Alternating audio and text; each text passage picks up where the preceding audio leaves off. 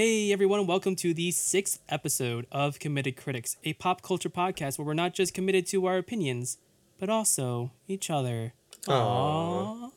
My name's Kevin Lau, And I'm Ryan Davis. and today we are going to talk about something that most pop culture podcasts don't really talk about, and that is literature. Uh, Gasp. Who reads anymore these days? What is this? I know. 1890? Know everything's just fed into my brain now through a screen. Exactly. No one has to read unless it's social media. So, Ryan, we're going to talk about, start off talking about our individual uh, books that we've been reading the past few weeks, maybe in the past month, because I missed out on an episode as well. Yeah. Um, what have you been reading lately? Uh, well, I finished Doomsday Clock. Uh, it's the DC Watchmen crossover event that kind of, you know, blew everything up. It was okay. It, I won't give it a big thumbs up or big thumbs down, but it was okay.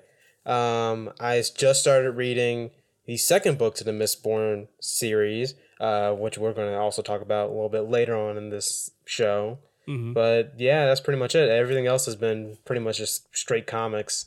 Uh, I'm reading Flash. I'm reading Justice League, and I'm reading uh, the DCeased. They just released the neck the spinoff where it deals with like some of the villains and Right. how they dealt with you know the zombie apocalypse in the DC universe. So yeah, Mhm. that's pretty much it. Nice. Uh, we will be talking about Doomsday Clock next episode. I am current. I just finished a second issue not too long ago. Um, I will try to plow through it and have it ready, but have it done by the next episode, so we can go spoiler talk in front of Zach. cool, cool. And then maybe we can like compare it to the Watchmen show too, because the because basically like basically that timeline splits, right? Like Yeah, basically, because Watchmen deals with it. They're both sequels to the original Watchmen comic, but one kind of splits off and merges with the DC universe, and then one kind of maintains its own universe. hmm So it's interesting to see how they do it because it's like uh, I know with the Watchmen uh, show, uh, and also it was kind of a joke in the comics. I believe it was uh, Robert Redford becomes president, hmm uh, and that's one of the that's one of the things in Doomsday Clock that they also have in the Watchmen show. So things like that do overlap, but then they also split apart. right. So I thought it was pretty interesting. Yeah, so I haven't seen any of the what the HBO show, but um, I say so yeah, but two issues so far into Doomsday Clock. I have to say, like the first issue was kind of rough, but the second Yeah. issue is kind of interesting. Um, It has that. yeah, yeah. Uh, first impressions, I'm like, okay, I'm interested to see where it's going. It's not, uh, the the statements it make it makes at the time of its release probably wasn't that interesting as it is now. And but Mhm. that's something like we will talk about in the next episode. That's a whole conversation. yeah, that is, it really is. As for me, I recently so during this pandemic, I've been staying with my family and I've been reading one of my brother's uh, books every now and then. So we just finished the Alcatraz versus the Evil Librarian series by Brandon Sanderson, uh, who also wrote the Mistborn series. Mhm. Uh, it's fantastic, I gotta say, for a middle grade uh, fantasy. It's so Brandon Sanderson usually writes epic fantasy for adults, and so they're usually pretty serious. You know, like right. it's a serious world. If there's going to be any jokes, it's going to be like through the characters. Um, Mhm. Alcatraz versus the Evil Librarians, nothing is taken seriously except for the character arcs. uh, uh, but so like when the character arcs, the, those beats for the character arcs hit, they hit hard. Uh, and they're they're and the and it's, the way Brandon writes it is so well done. Um, because it's like the whole world is so wacky. It's funny. Uh, for those of you who don't know, the magic system is where, uh, and well, the story is about this kid who breaks things on accident, but then he discovers that his the ability to break things like that is actually his superpower. And so he finds like the rest of his family that also has similar powers. Like his grandfather is always late to everything. Um, one of his cousins trips at random moments. Uh, another one of his cousins just really bad at math. But These these sound like very useful but also inconvenient powers. Right, exactly. But the thing is, so the guy, his grandfather that's always late to everything, uh, he arrives when he's in a fight, he arrives late to his own death. So when Oh. someone tries to shoot him, they shoot where he's going to be in like two seconds later than what he actually is. Yeah, two seconds earlier. I mean, so he ri- he arrives two seconds late to where the bullet hits. Okay, that's pretty good. Yeah, and then uh, the uh, the cousin who's really bad at math, basically like you know when sh- when she adds something up, she's like, oh, like say there's only two items of of one thing, something in the area. Then she's like, oh, but my math says that there's four things, and then fourth, and suddenly now there's four things of four of that thing, which is kind of op. What? it's really crazy. But um, but yeah, but basically it's about this kid, just Alcatraz Smedry, uh, 13 years old, accidentally becoming like a hero of the world. Uh, and then he's writing these books, these autobiographies, to show everyone, it's like, look, like you think of me as the hero of the world, but I actually ruined everything. I am not a good person. That is why I'm writing these autobiographies to show you that even though you think I'm a hero, I am actually one of the worst people you will ever meet. And like in, that kind of pays off in the last book, where like it's the secret. It's the last book is basically the adventure that the world doesn't know about that he's revealing to the to the whole world mm. of what he did, and it's just, dude, it's great. I I wanted fa- I want oh. to talk spoilers about it, but I can't. Fun fact: I did read the first. I read mo- some of the first book back in like I think it was middle school or high school, but I never finished it because at that time I also started reading the Eragon series, which I also didn't. I only finished the first book of that, and then I watched the movie and I put down everything. you mean it's no just a New. Hope, uh, but with dragons?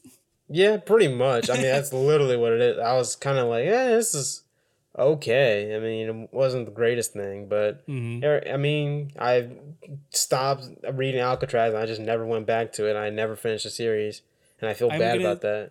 I'm gonna tell you right now.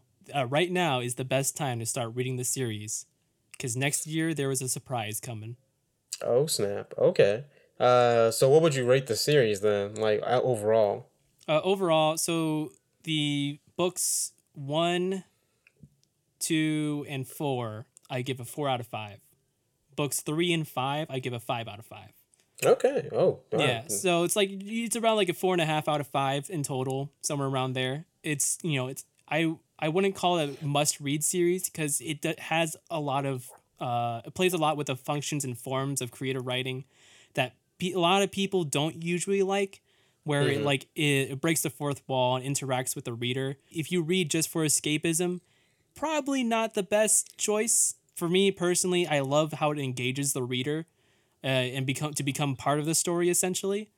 And Okay. uh, I recommend reading it either ebook or physical form. The audiobook does not do it justice. There's a I lot of there's a lot of jokes and like secrets in the books in the in the text that you just will totally miss in the audiobooks. I prefer reading physical books anyway, and I I, I barely read ebooks. Mostly, Right. anything I read ebooks is comics. hmm But another book, um, a book I'm currently reading right now, I'm halfway done with it, is Magnus Chase, Book Two, Hammer of Thor. Um, Ah, I don't like it. Uh, I'm only reading it because my sister wants me to read it, and that's it. I'll say the man. I'm a huge fan of the Percy Jackson series. I've read everything except the Trials of Apollo because every single person who's told me about it has said it's dirt garbage, including It, you. it, it is garbage. I it is 100% straight garbage. Yeah, so I never bother to read it. I have the first book. You gave me the first book because you didn't want it anymore. I was about to say like I wonder where my first book went. Then I remember it's like now that you mentioned it, it's like yeah, I did give it to Ryan. yeah, and I, I it's been sitting on my shelf, and I'm looking at it like, do I really want to read this? And I'm like, I don't know if I want to put myself through that pain because everyone has just said, every single one of my Percy Jackson friend fan uh, friends who are have been fans of it since like middle school have all said this was dirt garbage. And as someone who just recently finished reading the Percy Jackson series, I think back in like May, yeah, it was back in May. Uh, I was kind of like, I don't want to put myself through that pain. right. So, yeah, Yeah. Mag- Eventually, I will re- get uh, Trials of Apollo through the library and just kind of skim through it because they're really short too. yeah. Um, but yeah, it's like eh. But anyway, it'd be only just to see like how does the universe continue, not so much as Mm-hmm. like I like the characters or anything. Oh, definitely. I know I know one of the main char- a main character dies in book three apparently. Yeah, well, I I know who it is, Uh, Yeah. and it pissed me off. Yeah, because like knowing how Trials of Apollo is also written, I'm like, I don't think that character got the death they deserved. Yeah, I don't think so either. Because like, I mean, he's a huge character in the Heroes of Olympus series, and Mhm. the from what I hear, like his death isn't even like it is not even justice. Oh, that's unfortunate. Yeah, so I'm like, I'm not gonna bother with it. But as for Magnus Chase, like, so the first book, Sword of Summer, was Mhm. kind of, it starts, like, so it starts off really good. The first few chapters are really interesting because it's like, what if Percy Jackson was a jerk and swore and didn't care about people? Yeah, But then, like, you get to the point where it starts blending in Norse mythology with the real world, and mm-hmm. that's when the book stops being good. yeah. I'll I'll say I I enjoy. I I made a description of how I felt about each book. It was like Percy Jackson was kind of like you took the Greek gods. It made sense. They weren't exactly chaotic, but it was kind of order to it. Like it had a sense of like order and style, and you knew how the world worked. You got to the Mhm. Egyptian series, and they added more magic to it. Uh, the Kane Chronicles, they added more magic to it. Uh, it was less about working uh, alongside the gods, and like you know, the characters can be possessed by them, use their powers, everything like that. So they're not the children of the Egyptian gods; they're more of uh, the vessels for them. Mhm. And then you get to Magnus Chase, and it's just pure chaos. Like it, Right. it, it just. I mean, I lost. I started busting out laughing as soon as I heard there's a giant squirrel in the tree that'll kill you if you try to climb the royal tree. Right, and it just And keeps just uh, like- saying insults. But like, yeah, like the the world of like Magnus Chase is pure chaos because like the way so he, so Magnus Chase is a series about Norse Norse mythology. The Magnus Chase, the main character, discovers he's the son of Frey, the god of peace and tranquility, something like that. Mm-hmm. It's not important, Yeah. unfortunately. But basically, like you know, he dies. Magnus Chase dies, and then he Which gets reincarnated early in the book. I mean, it's something you don't expect from given how the other series went. Definitely. Uh, but then, like, you know, but then he dies in a quote unquote heroic manner uh, and then gets picked up by a Valkyrie to become a, a member of the Hotel Valhalla. Uh, to where he will be trained, be tr- living his days out post death, training for Ragnarok. But then he also has to go and go through the go to the real uh, real world a couple times to save the world for something. Yay! Uh, And if they he- die in the Magnus- real world, he dies again, eh, but Mhm. doesn't come back. Yep. But uh, this makes it sound like that Magnus Chase would make choices, but he doesn't. Uh, he is a very passive protagonist. Especially even like that time where he does like the the, the moment for his death, where he's like I'm, where he dies heroically.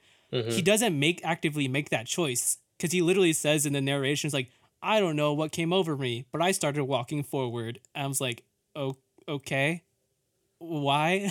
Because his main character's got a main character. uh, he has the main character. But also like the way the match it works is like so as long as you die a heroic death you get picked up by valkyrie and then you taken to hotel valhalla. So what my thinking it was my whole time reading like magnus chase sword of summer it was like so are any other like uh half bloods in here or demigods? Like are we gonna see other character the character some characters that died in like other percy jackson books at That's all? what I guess since because the they try no to yeah you don't they try to explain it as like each world has their own different uh kind of afterlife or whatever. So it's like yeah I mean we've seen three different afterlives now because we have Hotel Valhalla, we've Mhm. seen the Underworld from the Percy Jackson series, and we've seen I can't remember what they call it in the Egyptian series, but basically like the realm of Osiris and Anubis. Uh, basically like where all the land of the dead is. So we've seen it Mhm. there. It's just yeah, it's like okay, so they're technically they died heroically, but they don't get to go to Hotel Valhalla, I guess, because they're not ch- related to well the there Norse people. Well, there are characters in the Hotel Valhalla that are not related to the Norse gods. Yeah, that's what I mean. Like, it, I guess if you have Greek deity blood, if you're technically a demigod, I guess, because as they explain it in Percy Jackson, Greek gods uh, technically don't have uh, DNA. Mhm. So I guess in a way they're only having one person's DNA. So maybe that's it. I don't know. what the rules are. And Rick, Man. we let's call him Rick Riordan. How do you explain this?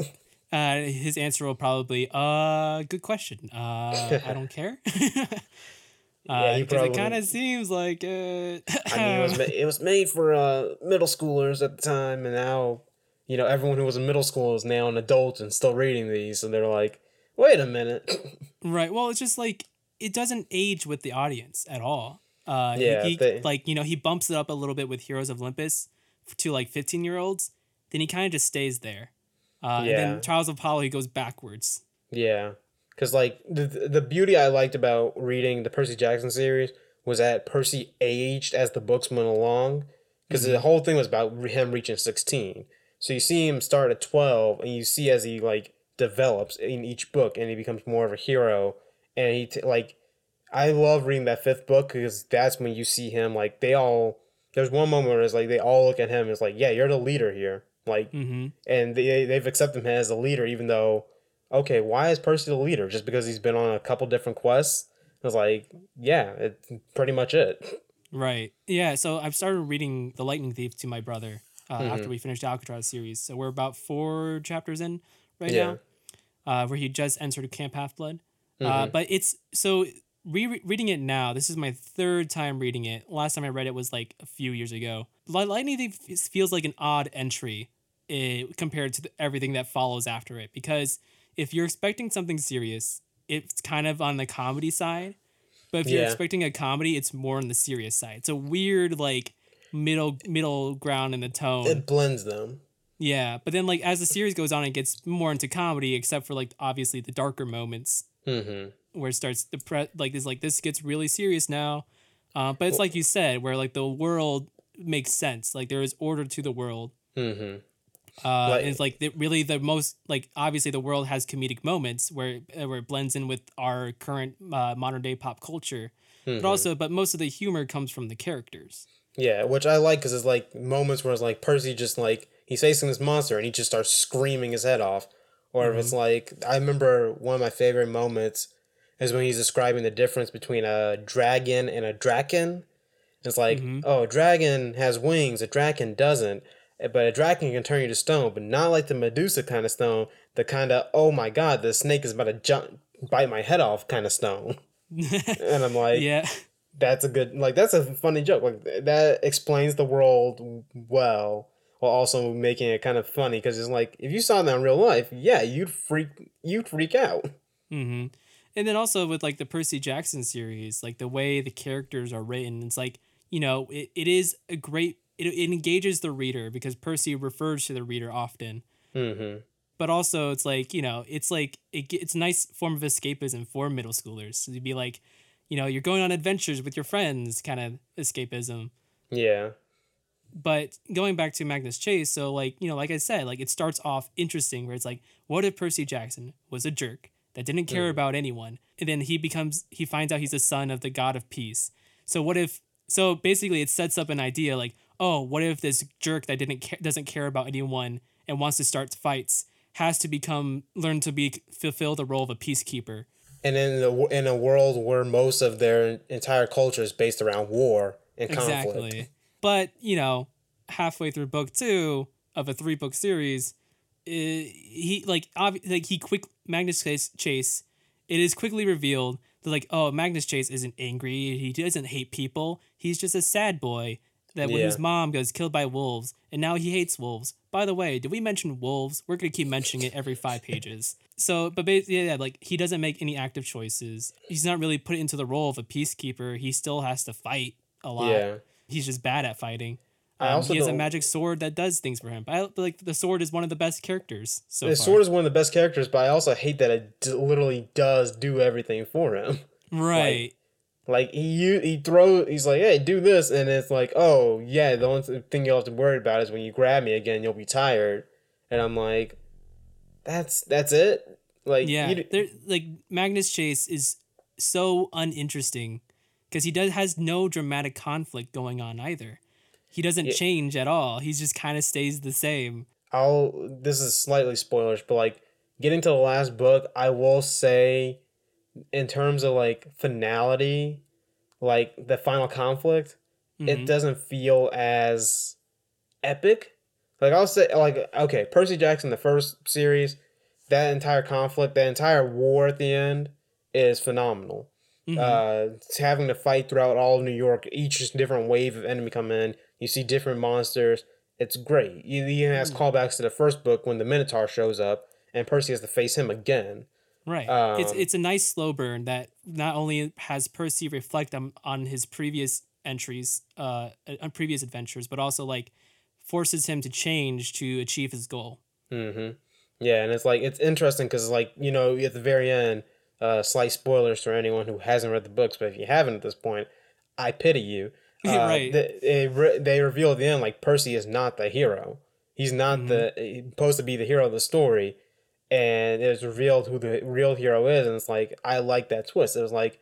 Yeah, it's like you always you we've been following Percy this entire time, but he's not the one meant to save the world. In fact, Mhm. if he takes action, he could actually be the one to destroy it. And I was like, that's an interesting twist.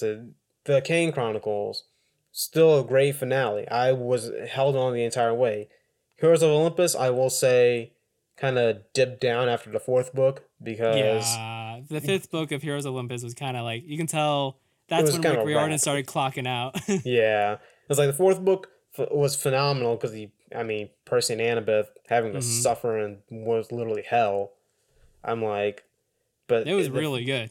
Yeah, and then the fifth book was kind of like anticlimactic, and I was like, oh, well, that was cool. Uh, well, But- at least it's over.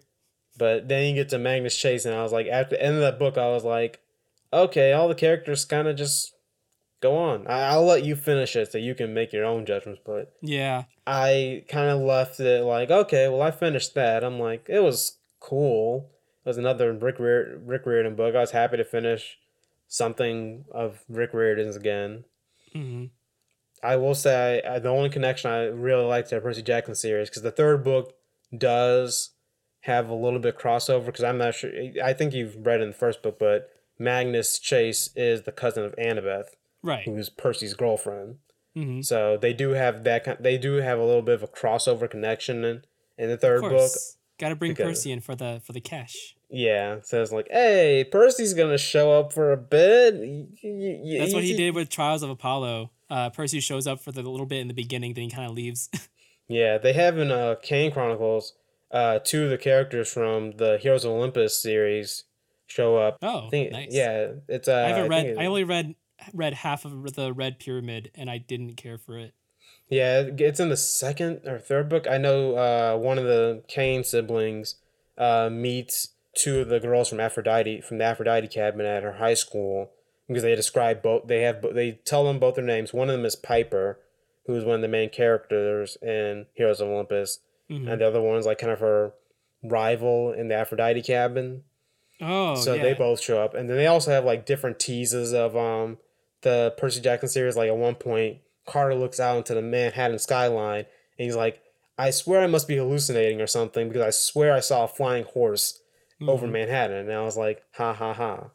Right. Well, they And do then- have uh three crossover short stories with Yeah. Kane Chronicles. With so, one's like Carter meets Percy, Sadie meets Annabeth, and then like the third one is all all of them together. hmm Which everyone Uh, was I- like, "We want I've a read bigger them. thing." I just Yeah. don't remember what happens in them. Uh, yeah, because they're very short stories, and they're kind of like, "Hey, this monster showed up. We fought it. We beat it. Hey, my name's Percy. My name's Carter. Good on you." hey, fan fiction. Yeah, but it, literally that's what it was. It was just fan fiction. that that's the perfect way to sum it up. I'm pretty sure there's more fan fiction out there than there is of the actual three short stories. Oh, there was a lot. Uh, I haven't read any of them. I just kind of glanced at them. It's like, oh, there's a lot. Um, I wish they had proper grammar. Yeah, well. I I went to one uh, Rick Riordan book signing, and I, all I remember from that is a couple of girls standing out there like, you know, after he fit. This is when Heroes of Olympus was releasing House of Hades, so the fourth Oh, book. but you went to a Rick Riordan book signing. yes, Nice. it was. Yeah, I've I've been to two of his book signings when he Nice. first started the Heroes of Olympus, and then when he was doing the fourth book of Heroes Olympus because he came to St. Louis. But Oh yeah, you live in like a major city. yeah, so he tends to stop by occasionally. But yeah, when he came by, like all there was a group of girls like, it's like I, if he doesn't finish, if he stops writing after this, I, I'm just gonna kidnap him and force me to force him to write more. And I'm like, whoa. I was like, I thought I was a fan, but okay. So I realized there are actual crazy No, there, fans out there. there are rabid Percy Jackson fans that Yeah. will eat up all of his books. I I'm not one of them. Uh, I got yeah. I was like I read them until it's like oh this is starting to get bad, and then I just stop. yeah, I'll, Like his, least- his adult novels uh, that he wrote before Percy Jackson, they're Mhm. pretty bad. Okay, yeah, I I enjoy them, but I'm like I recognize when something's bad. I'll finish Mm-hmm. it, but I recognize if it's bad. Right. It's just like, you know, I have too many books to read to spend it reading a book that's bad. Yeah, Anyways, moving on. Uh, let's talk about Mistborn for a bit. yes, So Ryan and I accidentally read Mistborn around the same time. Uh, so that's that's something that happened. But we're gonna we're gonna say that we committed each other. We, we, we were committed to each other to finishing Mm. Yes. it, and uh, it's totally like a book club moment. So Ryan, I'm gonna start with you. What were your thoughts on Mistborn, Book One by Brandon Sanderson? So I got Mistborn from one of my old teachers, and I was like, "Oh, let me finish actually read this," because I read it a little bit in high school, and mm-hmm. then again I stopped because Heroes of Olympus. We'll backtrack to that, but yeah. So I read Mistborn finally, and I enjoyed it very much. The characters are all very interesting. I love a good heist story because that's kind of what it is. It's a war with a heist, Mm-hmm. and it focuses mo- more on the heist than it does on the war, which I appreciated. Mm-hmm. and just reading it like it kept me hooked. Like i kept reading it because usually when i start reading books sometimes it takes me a second to get into it. But with this i was pretty much hooked from like about three chapters in. I enjoy the characters. I enjoyed the power system they have in it. Uh, i guess it's powers magic whatever you want to kind of call it. it has kind of a science element i guess you could say to it Right. It, it it's technically magic Yeah. because it's like some people can do it, some people can't. Uh, don't worry it's about it. magic, but you also like they're not making up their own elements, which I thought was interesting. Like I think they only make up is is atium even a real element, like a real metal? Uh, I don't know. I would have to look that up. I'm gonna assume it's a real Yeah, because I'm like everything else was real, so I was like, okay, Mhm. But yeah, basically the way the magic system works is there where these people called mistings or mistborns can burn certain they they eat metal uh, by like you know they swallow they shave into flakes and like swallow it. And then it's in, in their stomach they can burn certain types of metal to get certain powers. So one of them would turn them into a magnet one of them turns them into basically they can push metals instead of pull. Uh, one of them is being able to see to the future for a few seconds, uh, getting stronger. All there's a whole variety of powers that they can do, and it's limited by how much of a certain metal they have in their reserves. and each metal burns differently, so some of them can last a long time, and others of them just expend really quickly. Exactly. So this is what is called a hard magic system, where there are hard rules to how the magic works, uh, and and its limitations, and it creates magic as a form of tool instead of a form of spectacle, Mhm. Where the characters have to figure out how to use the magic to help achieve their goal, Yeah. and how they had to like think outside the box. Because like one of the elements I like is um so with the pulling and pushing abilities, uh you can't push or pull like you can't push more than your own weight. So like if say you're pushing against a wall, you'll fly away from the wall, which can help either going that can help getting out, away from someone, or it could be your downfall if you say you're pushing against someone who's stronger than you. Because other people have these powers. Hmm and it's like the whole like pulling system. Don't pull anything small like that weighs less than you. Otherwise it's going to come straight at you which can be good if you're trying to like hey i'm trying to grab this sword from you. But it can also be bad if say you're trying to pull i don't know uh like literally a coin. Right. like because it's gonna pre- it's going to fly at you at like a velocity of being launched by your own Right. weight so that's just Go gonna like you. you know cut your go through you yeah. Yeah so it's like but they use coins to like you know they they throw coins in the air to p- and push them as a weapon. Or also the way like like you mentioned like so if they push a coin onto the ground and the coin when the coin hits the ground it starts pushing the person up. Uh, and that's how they travel around. So which is really cool. Right. Going into the plot a bit so it takes place in a high fantasy setting it kind of mixes it kind of modernizes the high fantasy genre which is what the reason why i read it Mhm. because I'm I'm currently writing a novel where I want to modernize high fantasy to where it's more accessible to modern day readers. Uh, so it, like everything is in American, plain American English. Uh, no these or thous or anything like that, unless it's like as a joke. And then, but it has, but also meshes together with another genre. Whereas my my novel, where it's like I'm meshing high fantasy with hard boiled detective fiction. Okay. This one, Miss, what Mistborn does is like it's Ocean's Eleven, but high fantasy setting Exactly I which is it. really cool. Uh, it, it doesn't quite mesh the two plot lines as much as I would like. It does like they're, they're a little more isolated than I feel like is he, he could have done. By the two uh, plot lines, it's you still mean- really good. By the two plot lines, do you mean like Kelsier and uh, Vin stories, or So it's it's like so you have like the the whole thing where it's like oh we gotta take down the emperor that's one plot Right. line, and then it's like oh we also have this heist thing going Oh. on. So it- it's kind of it's they feel kind of separated a little Yeah. bit. Uh, it's not as intertwined as I would like. at the end they Uh, kind of intertwine? But like, I get what you mean. Like, they don't focus really. Right. It all builds up to a fantastic Right. ending. So it all works out. So, but it's just kind of like as I was reading, it's like, oh, this feels a little like isolated. Yeah. But yeah, but you know, it it is essentially like you know a New Hope, but but with different style to Yeah. it. A New Hope type story. wh- what I uh, what I was gonna say, like with that whole different diverging plot lines, I will say like I did. I was more invested in the heist part of it than I was the Mm-hmm. actual like we got to take down the Lord Ruler part, which they didn't really address until they started getting closer to the end. But the end somehow, Right. but the end picks it back up real fast because they realize, You know, it picks up real fast, real yeah, high. like it's like, oh, we're losing for a second. Oh no, no, no, we're, we're going, we're going. I'm like, oh, oh, oh, we're going. Yeah. Yeah, instead of having instead of starting the the heist in the middle of the story, it, like they started like towards the end. I'm like, all right, mm. it, they're playing a long con, so like it's still really interesting from the get go. So there, so it follows the story of Vin, who is a 16 year old street urchin, who comes across this guy Kelsier, who is a who's who leads a thieving crew, and so uh, Vin realize learns that she is a mistborn. It can control a mist. The difference between a misting and a mistborn is that a misting can only burn one type of metal. A mistborn can burn all kinds of metals, and mistborns are far more rare than mistings. So Kelsier is basically the only other mistborn that we meet. And so, and he's leads a thieving crew, and he finds Vin, discovers she's a mistborn, and she's like, "Hey, like, join my crew. We're gonna take down the emperor." And then they they they she it's all like there's like the whole mentor mentee story with between Vin and Kelsier.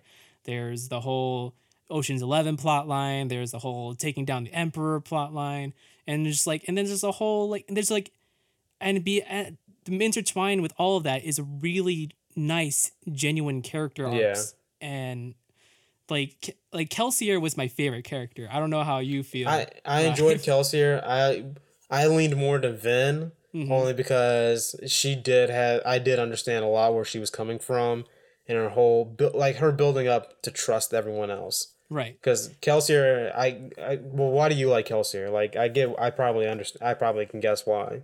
Yeah, I mean, like, so Vin, like most people, like lean towards Vin as their favorite character. For me, Kelsier was my favorite character because he was a guy who was so charming, and he was a he was he was a charming and dashing rogue, uh, and he's it was just and he was really funny, but also like you know he had experienced genuine loss, and he's trying. And he, he's trying to make sure that he his his mind isn't muddled by revenge, and he wants the world to be a better place. And he's trying to be like be basically like we are doing this to save the world. It is not for selfish motivations. Da da da. But like you know, it, it's but like you know, his character arc is fantastic. But it's like once he reaches his arc, he, he- once he reaches the catharsis of his arc, it's, it's so sad what happens Yeah. next. Um, I mean, he like I said, he's the mentor, and guess what happens, guys? I'm not gonna say it for spoiler reasons, but I'm sure you can- guys can You pick did it say up. it was a new hope. uh, but it's like, but it's just that's fant. But like you know the way Brandon Sanderson writes it and creates the characters and the world and the plot and how they all intertwine and help each other out. It is all so fantastically well done. And then like when those dramatic moments hit, they hit really, really Mhm. hard. And and it's so the ending was so satisfying. I don't. How did you feel about the ending? like like I told you, the ending it hit me by surprise because I was like, oh, okay, so we're gonna take like a few chapters to kind of process what happened because there's a huge like you know plot like not plot twist but like a shocking moment mm-hmm. and just kind of like okay, so they're gonna like reel from this, kind of like have to go off and like kind of recuperate. But they don't. But then the next chapter is like, no, no, we're going into the ending. Like this is it. Like we're going to the final. Ba-. I'm like, whoa, okay. Mm-hmm. And I enjoyed the fact that that pl- that plot twist of who the villain really is Mm-hmm. and kind of how they beat him was interesting because it's like this whole time you like you see him and you're like wondering is he actually a god and then the reveal of how his power works is like okay that makes sense and it's not like too crazy of a thing because i remember because uh, one of the things i read the like you know how they have a summary at the back of books or whatever Right. so like the whole thing is like supposed to be like what if the prophesied hero failed to defeat the dark lord hmm and it's like, oh well, technically, So so I've been watching a lot of Brandon Sanderson's uh, writing advice and like and lectures on writing. mm-hmm. Um, that's kind of like how what really started pushing me towards Mistborn because he kept referencing Mistborn in his class. Uh, Yeah. So it was like I guess like I'll read it and yeah. So if you if you watch Brandon Sanderson's class on writing and you haven't read Mistborn yet, highly recommend reading Mistborn. It is everything in that class put into practice to show that it works. what of the characters did like the not the main characters we discussed our difference between Vin and Kelsier, but of more the secondary characters did you enjoy uh, Mm-hmm. throughout this book? Uh, I really liked Breeze and uh, uh, Mhm. Elend. Elend surprised me how much I liked him. Yeah, I I enjoyed him because I was like it, when you first introduced him, you're kind of like, really okay, this kind of is kind of a jerk, Mhm. but as it goes along, you start to like, uh, like like him a little bit more. Sympathize. Yeah. Which I'm like, okay, so he's like he's supposed to be that whole well not everyone in this world is an evil person. Which I appreciate. I think my I think I can agree with some of the like Breeze not I it wasn't one of my favorite. I preferred Ham, which is basically the opposite of Breeze. Yeah. Uh so I was like Ham I thought was much more fun. And also like uh Sazed, I, I can't I don't uh, know how Sazed. it. I don't know how to pronounce some of their names. Yeah, I Uh, really like Sazed. yeah, he was just he's his power is much more inter is also interesting to me how it works. Yeah, because uh, it's, a it's a completely different magic system, which we will leave it to you guys to read the books to figure out what that one is. Yeah, we to try and explain that is chaos. That is But- another lecture. Yeah, no, but I enjoyed his character. I enjoyed Ham only because he walks in. It's like, oh, here's this big, strong dude. Like he's obviously gonna be kind of like the muscle, but kind of like, hey, I just hit stuff and go about my mm-hmm. way. But no, he's like, I'm gonna be philosophical and like question everything about the world. Philosophical in the funniest way possible. Right. It's like, hey, do you really think this is all right? Are we technically doing the right thing? Technically, we're destabilizing the economy by thieving. And they're all like, dude, shut up. Technically, we're killing God. Uh, what Right. does that make us? And, then he, and they're like, uh, we don't want to think about the existential plot here. Just, just, just, just do your thing. Mhm. Which, right. Oh mean, like- man, but um, oh dude, but like with Elend, like, eh, like I I really liked him, and then at the end, I was really happy, uh, for him and Vin. Uh, I'm Yeah. not gonna, I'm, I've said too much. That's a spoiler. that is a spoiler. But oh, dude, I was so happy at the end. Yeah, I was. I expected so many more. I expected a whole lot of like just heartbreak at the end, which Mm-hmm. some characters are like revealed. Hey, it's not as bad as you thought it was, and others is like, yeah, no, it's it's over. But I did enjoy kind of the the ending was much more surprising to me how it all turns out because I expected a completely different type of ending Mm-hmm. based a on how cliffhanger. for yeah, the next book. basically. And this book, like, it ends in a way that you don't need to have a series for. Like, if I didn't have the other two books, I would not realize that this was a series because it Right. kind of just ends at a perfect moment. Like, just a perfect moment. It's like everything's left up in the air. You can make your own conclusions of how the world goes on from there. Mhm. And that's kind of some of the books I kind of like because, like, I enjoy I enjoy every good series, but a book that just, can just like end and you don't have to go anywhere from that. Like you can make your own conclusions to how it goes. I Mhm. enjoyed that as well. Yeah, so so Brandon, when he talked about Mistborn in one of his lectures or maybe even the podcast, writing excuses, Um, he talked about like when his idea with Mistborn was like, what if we had like what what what epic fantasies usually do in a whole trilogy, but all in one book instead. Then like, what happens after? What's the story after that? So and that's what creates the rest of you know Mistborn's two and three. Uh, Ryan, did you know that there's more to Mistborn than just those three books? Yeah, I saw there was like six of them now, and I was like, Yeah. wait, what? Yeah, so the first three takes place in like those that epic fantasy, high fantasy setting, Mm-hmm. and then uh, there's a 300 year gap, and then the next uh, Oh. book four takes place uh, in a with it's like is about different characters in a to- in like a steampunk setting. okay, I didn't know it was a 300 year gap. I just knew, I was like, I thought they were going to be like, oh, yeah, we're, we're dealing with the uh, main characters like children now. I was like, oh, no, that's that's a No, large. they're not. I don't think they're related. Um, I haven't read them. Uh, my sister has read them. Uh, Mm-hmm. my sister read them so fast. Wow, okay. Uh, yeah, she read the the the trilogy in a week. Uh, and then Jeez. now she's reading the. She read the fourth book recently, and then she's gonna be reading the fifth book soon. They're, they're called Mistborn eras, as what Mm-hmm. Brandon Sanderson kind of pens them as. So the the first three is about Vin, uh, and it's you know it's era one. So then the second one is Wayne and Wax era two, and there's two more eras after that. But the second era has another book that still needs to be that needs to be written, which he'll be planning to write sometime next year, I think.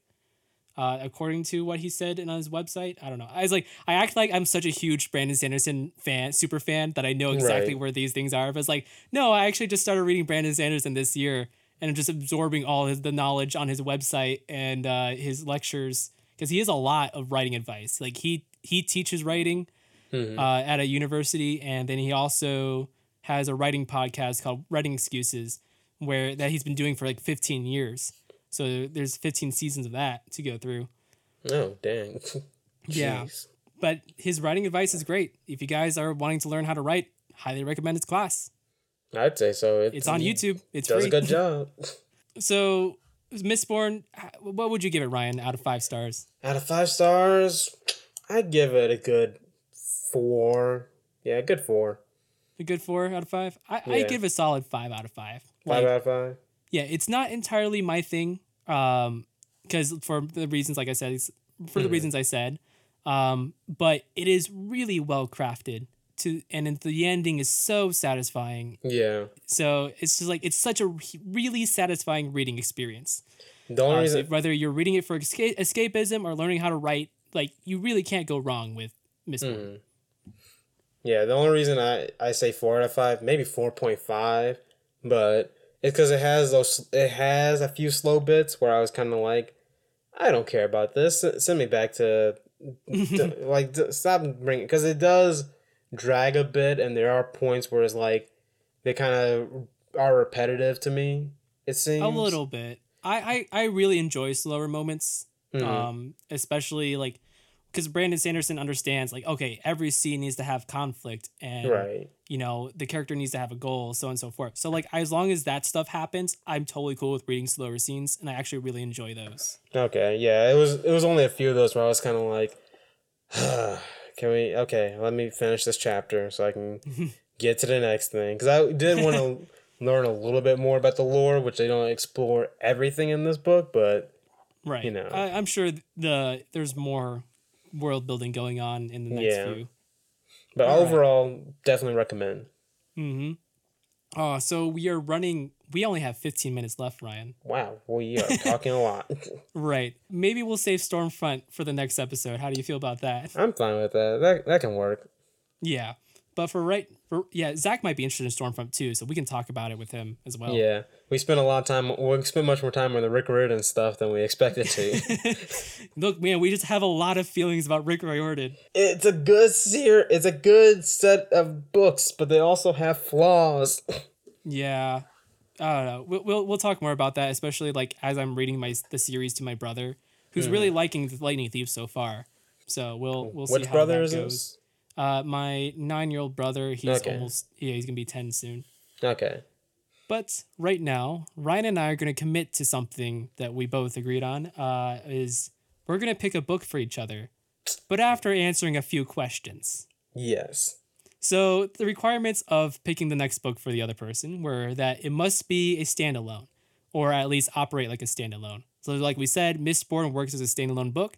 Even though it's part of a series, that still counts. Mm-hmm. You can pick like any Sherlock Holmes or Hercule Poirot book, and like that counts as a standalone book because none of those series are none of those entries are really connected with each other. Right. They don't I would require argue- you to read the other books. Right. I would argue that a few Dresden Files books like are work fine as a standalone because it kind of Mhm. each book kind of reintroduces everything. But that we'll talk more about that in the next episode. So the book must be under 500 pages. Graphic novels are included, but only volume ones or Yeah. like miniseries. Or if it's like Uh, a special event, I guess. Exactly. Like, as long as you're able, it's able. You're able to like read it as a standalone. It's totally Mhm. fine. And obviously, the person recommending the book has to have read the book before. Right. So I'm so I've got a list of questions uh, that we'll both answer, but I'm gonna start with you, Ryan. So when you read a book, or what- for you know, what book are you kind of searching for next? Like, is are you looking for a first person or a third person narrative? I do like first person only because I feel like it's more personal, I guess. Because you know, like they it- sometimes the character will talk to you, like they do in Percy Jackson and how they've done Dresden Files. I feel like there's more room for like comedy and like you know just I don't know personal feeling between you and the character. You can see more into their eyes, whereas in third person, it's kind of like yeah, they did this, they did this, they did this, and it's more like I'm watching more of a movie than I am read like watching myself do it. Okay, let me just you know cross off every third person uh, book that I wrote on my list. uh, let's see. That's uh, that's first person. That's first person. Most of what I wrote was rec- what I wrote down was uh, first person. I mean, I'll take that. I'll take a third person if you want to. No, no, no. I got a lot of first person as well. All right. No, I, like I said, I have a lot of first person, so I only had to cross out a few for third person. Um, there we go. Yeah, that one. Cool. Got it. So, as for me, Mm-hmm. um, I love first person narrative Okay. uh, for the same reason because it's that it feels more personal. When it's done really well, the character, the narrator feels like a character, and you're able to get in their headspace more. When it comes to third person, like I'll still read third person. Like I, I read whatever's put in front of me essentially. Mhm. Uh, but third person tends to get really dry because a lot of authors don't know how to really personify a character. right. Uh, so that way, it just kind of just it kind of you're just reading about events that happen, which is you know sometimes they do it, it works really well. Like Brandon Sanderson with Mistborn, that's a really tight third person narration where you're almost it's almost first person, Mm-hmm. but it's just you know it's just in third person, like you know like normal epic fantasy. I yeah my yeah so that's the big difference between my novel and Mistborn. Mine's first person. Uh, Right. have, uh, that have- we're, we're gonna talk. I'll talk about more more about that eventually, uh, when it's closer to being done. Right now, I'm on the second draft. But yeah, so first person is my way to go. Um, I love how the like you said, the the read the narrator interacts with the reader. Uh, you, it, you're, it's easier to get absorbed into it, especially if the narrator is kind of funny. Okay. Uh, so, are you looking for a book that is longer or shorter? Um. Hmm. Does medium work? I don't know. It's like I. I like mean, if you don't have a preference, then that's totally I- fine. I really It's don't have a preference. 500 pages. I really don't have a preference when it comes to longer or shorter books. I'm like, if it's long, as long. as it's short, it's short. As long as the story's good. Right. Me personally, I prefer longer books because it's just everything gets more fleshed out. Mm-hmm. As like, but like as long as something interesting is happening, as long as we got that narrative drama happening. Right. Do you are you expecting something more comedic or more serious in tone? Uh, I like a little bit of comedy to my books only because it keeps the the story fresh and it keeps it a little bit more uh, fun. Like serious is all good, but like there's a point where that just drags you down. Right. So let me cross off the uh the serious stuff. Oh no, how much how much of this book the list am I narrowing down? Uh I mean it's like it's like a game of guess who. uh, okay. So it's like so like whenever it's like oh, okay so this isn't working so I'm gonna cross this out. So I'm gonna still ha- I'm, at, by the end I'm gonna have at least one book standing. Okay. uh, for you. Okay, so that looks good. Yeah. Cool, cool. Um, as for me, I do also look like to have a nice comedic tone, but like I, it's something where it's like it's fine. It's I love comedy. comedy is what I mostly write. Uh, however, I need I would love the character arcs to be serious, uh, where the characters actually learn something and like you know like obvious like it feel like the metaphorical ball drops, uh, or the beat beat bass drops. What is it? What? um, but uh, yeah, so comedy like you know Percy Jackson narration or Yeah. even like uh, Harry Dresden uh, narration, but it's like the world is serious, but like the character narrator is very funny. Okay. Are there any themes of interest for you? Define themes. Like talking about racism or like like learning like a character learning to be a father learning to be more responsible person or like what kind of like the lessons that the characters learn I do like stories where it's the character kind of starts from, I guess you could say the bottom. Now we're here, Mhm. but uh, like you know, it's them learning to have to, I guess, accept themselves and not be, you know, just normal. You know, it's right like so kind of like a rags to riches or yeah, basically, like a metaphorical rags to riches yeah. well there goes that spider-man novel Ah, i'm sorry ryan what do you mean? Spider Man is poor, ish. yeah but that's it's not a rags to riches story yeah, you're right. but uh, we are nearing uh, a book that I talked about Reese in this episode. Oh dear. that book uh, is still standing very well. Is it Alcatraz? Uh, it is Alcatraz, but there's still a couple other options that we can go. I, I can still cross off. Okay. Uh, that one's going. That one's going. We're we're pretty close. uh, I figured. Right. Uh, as for me, themes of interest, like I always like it when a character learns to just be my well, my, my favorite theme, my favorite character arc is the protagonist realizing they're the bad guy. Hmm.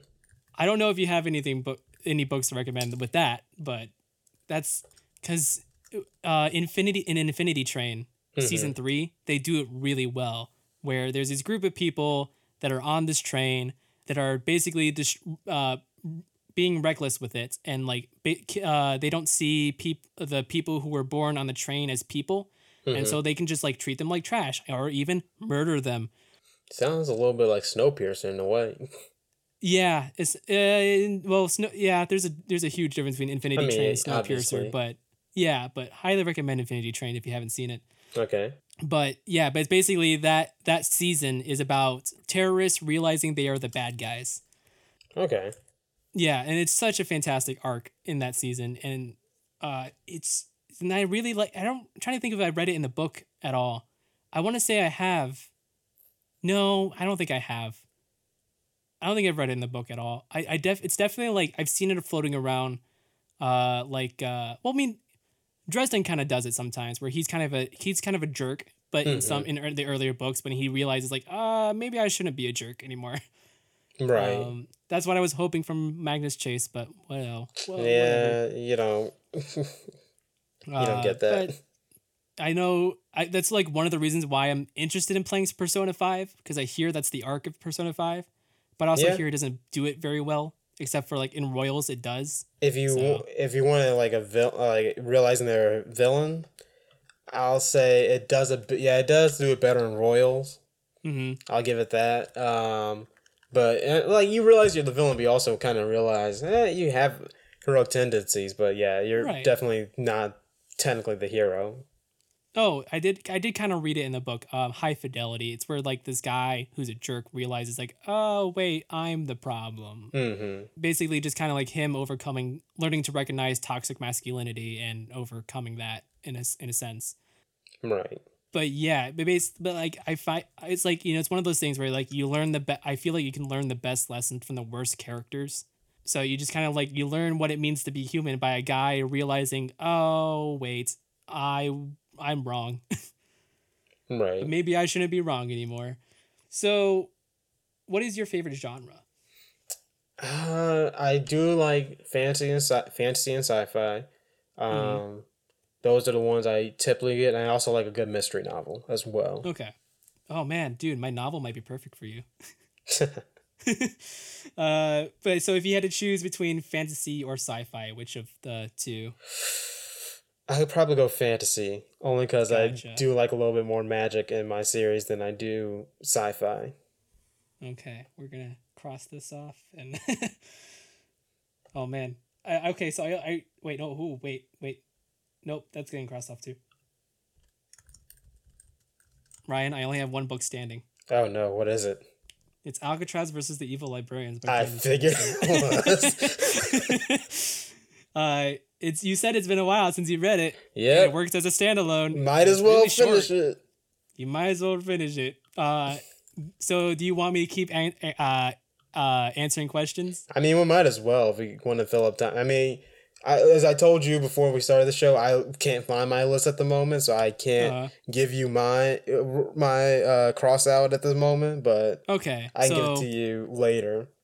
Do you, do you just want to like episode. pull a pull a book out of thin air and recommend it to me, and we'll see how that goes? I mean, I can, yeah. It might not fit fit all your criteria, but Or I mean, it doesn't have to, but like somewhere around there. But yeah. lay it on me. What is it? Uh, the closest thing I've come to is either Ender's Game. I think you've read that. I've read Ender's Game. Yeah. Okay, so I will drop that then. Well, that is another one where it's like the characters realize they're the bad guys. Yeah. Uh, another one where they realize they're bad because some of them I, I haven't read many where they realize they're bad guy. Otherwise, Yeah. I would be reading those more. I was just talking about Ender's Game recently with a friend. It was like, but yeah, it's not it's not so much as the characters realizing they're the bad guys, but it's sort of like they're put in through simulations to train for war. But then Mhm. like it's revealed like actually that was all real and you were a gen and you were uh you just committed genocide. Uh, Yeah. congratulations. that it really messed me up when I first read that as a kid. I was like, oh, this is awful. Yeah. uh, I I still need to read more. I need to read the second book, Speaker of the Dead, because I hear that one's even better hmm than Ender's Game. I haven't Uh, been able too to bad find Orson Scott Card is a terrible person. Yeah. uh, So make, if his books are good, buy them used. yes. Do not give him more money. right. Uh, Ah. So what else you got for me? Another one I have was Dorothy Must Die. Okay, I haven't read that one. Um, I've heard good things about it. Yeah. And also, which kind of goes into that Dorothy Must Die theme, is also Wicked. It's not the musical. Yeah, Uh, the, the novel that it's based on. Yeah. I think that might be more than 500 pages, though. Uh, you know what? Let me look that up real quick on Goodreads. Let's say there's like one edition that's like 500, less than 500 pages, but the rest are like 700. Like, eh, right, Yeah. you found a loophole. All right, goodreads.com. You can follow me on Goodreads. I write reviews there pretty often. Hey, They are good Uh, reviews. I try to I try to re finish a book every 10 days. Uh, Mhm. I don't always meet that deadline, but it's kind of averages out to that. Uh, Wicked. I know I can probably get that for like free too.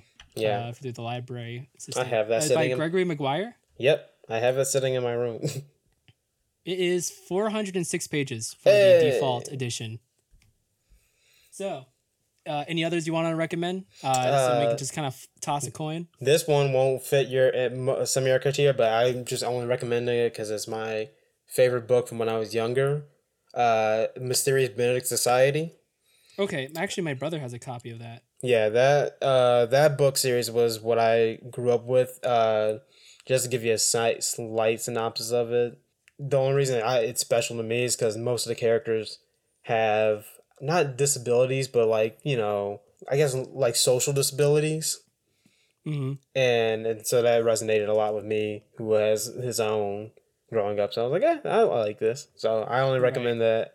Recommend that. It has comedic in nature. It is longer uh, but it does not have a pro- it does not protagonist have protagonists realizing they're a bad guy or first person. hmm Okay. But Well, well, so, so we got three books. Uh, I just pulled up a random number generator. okay, Uh, do we want to? Do you, are you cool if I do it this way? yeah, that's fine. It's like Alright. so. Our three books are what Wicked. Thro- Uh, uh, Dorothy Must Die, Wicked, and Mysterious Benedict Society in All that order. So number number between one and three. Give me number three. Mysterious Benedict Society. It is All right, and I'll be reading the one that the one that you said that's like most outside the criteria. right. All right, no, we're, I'll, I'll read it. Uh, my brother, like I said, my brother has a copy, uh, Yeah. so I can just pick it up as soon as I finish Magnus Chase. and I will I will grab my copy of Alcatraz that is hidden deep deep within my bookshelf. Is 'Cause I- that the Schol- is is that the one that was published by Scholastic I believe so. with the old cover? Yeah, the one with like the di- there's a dinosaur on the front. Yeah. Yeah. Uh. So okay. Should I so there's not read that one? No, you can. Uh. I don't think there's anything different with the new edition. So, but a brief history on that though. So it was originally published by Scholastic, uh, Mm-hmm. one book at a time, uh, for a planned five book series. However, Scholastic stopped publishing it af- after the fourth book. Ah. Yeah, so so there was still one more book planned uh, Yeah, that Brandon had, had had, but he couldn't publish. So he had to wait like four years before he can finally buy the rights from Scholastic and then Hmm. sell them back to Tor. And then Tor came out with the new hardcover illustrated editions Mm-hmm. for for the series. Uh, and then I think it's book four that actually has like a joke in it that's not in the original printing Mm-hmm. uh, with Scholastic because it makes because it, talks about because it basically pokes fun at the at the Scholastic cover of book two. Hmm. But I think book one there's no real changes in it. Uh, but if you have if you find yourself with extra cash, uh, highly recommend the hardcover editions. Uh, they got cool illustrations, and book five is really good, uh, and is only available in that edition. Uh, but book five gets really dark. I'm just gonna say that right now. People will complain how dark it gets. So my theory is that Scholastic didn't want to publish book five because of how dark it got for a middle grade series. Okay, yeah, because I'm I'm looking at the new cover now, and I'm like, this is in, this is much more, I don't know, fantasy like than what I remember like remember being. It fits the tone much better. Yeah, it definitely story. does. Then because I'm looking at the old cover, and I'm like, yeah, I can see why I was like, I get, I stopped for a second. well, it's like I was thinking like may I was thinking about it earlier today actually. Like, what if Scholastic just thought like Alcatraz was going to be the next like Captain Underpants or something because it was funny, and then later on they realized, oh, he wants to tell a serious story. Right. Uh, we can't publish that. That's uh, it's sad. yeah, but hey, he got it. He got it back. Now we have the basically direct the director's cuts Right. of them with illustrations. Uh, how much time do we have left? We have negative five minutes. Oh, never mind then. I will, I won't bring this up then. Do you? I mean, do you want to have any final words, Ryan? Uh, I'm going to look forward to reading Alcatraz finally for the first first time since I was a young boy. Mm-hmm. Uh, it's good.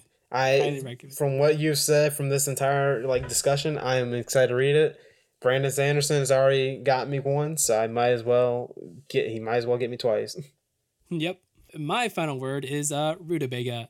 Uh, have fun with that reference, Brandon Sanderson fans. Ha ha ha. So you can follow us on Twitter at committed crit uh, committed crits c o m m i t t e d c r i t s. You can uh, support us on Patreon at the link below. You can follow us on YouTube as well at youtube.com slash KFM Studios. So we'll be uploading the podcast there in video form as well, without our faces, unfortunately. Maybe once the pandemic is over and maybe we live together, that will be the day. Willing. See ya in two weeks. Adios.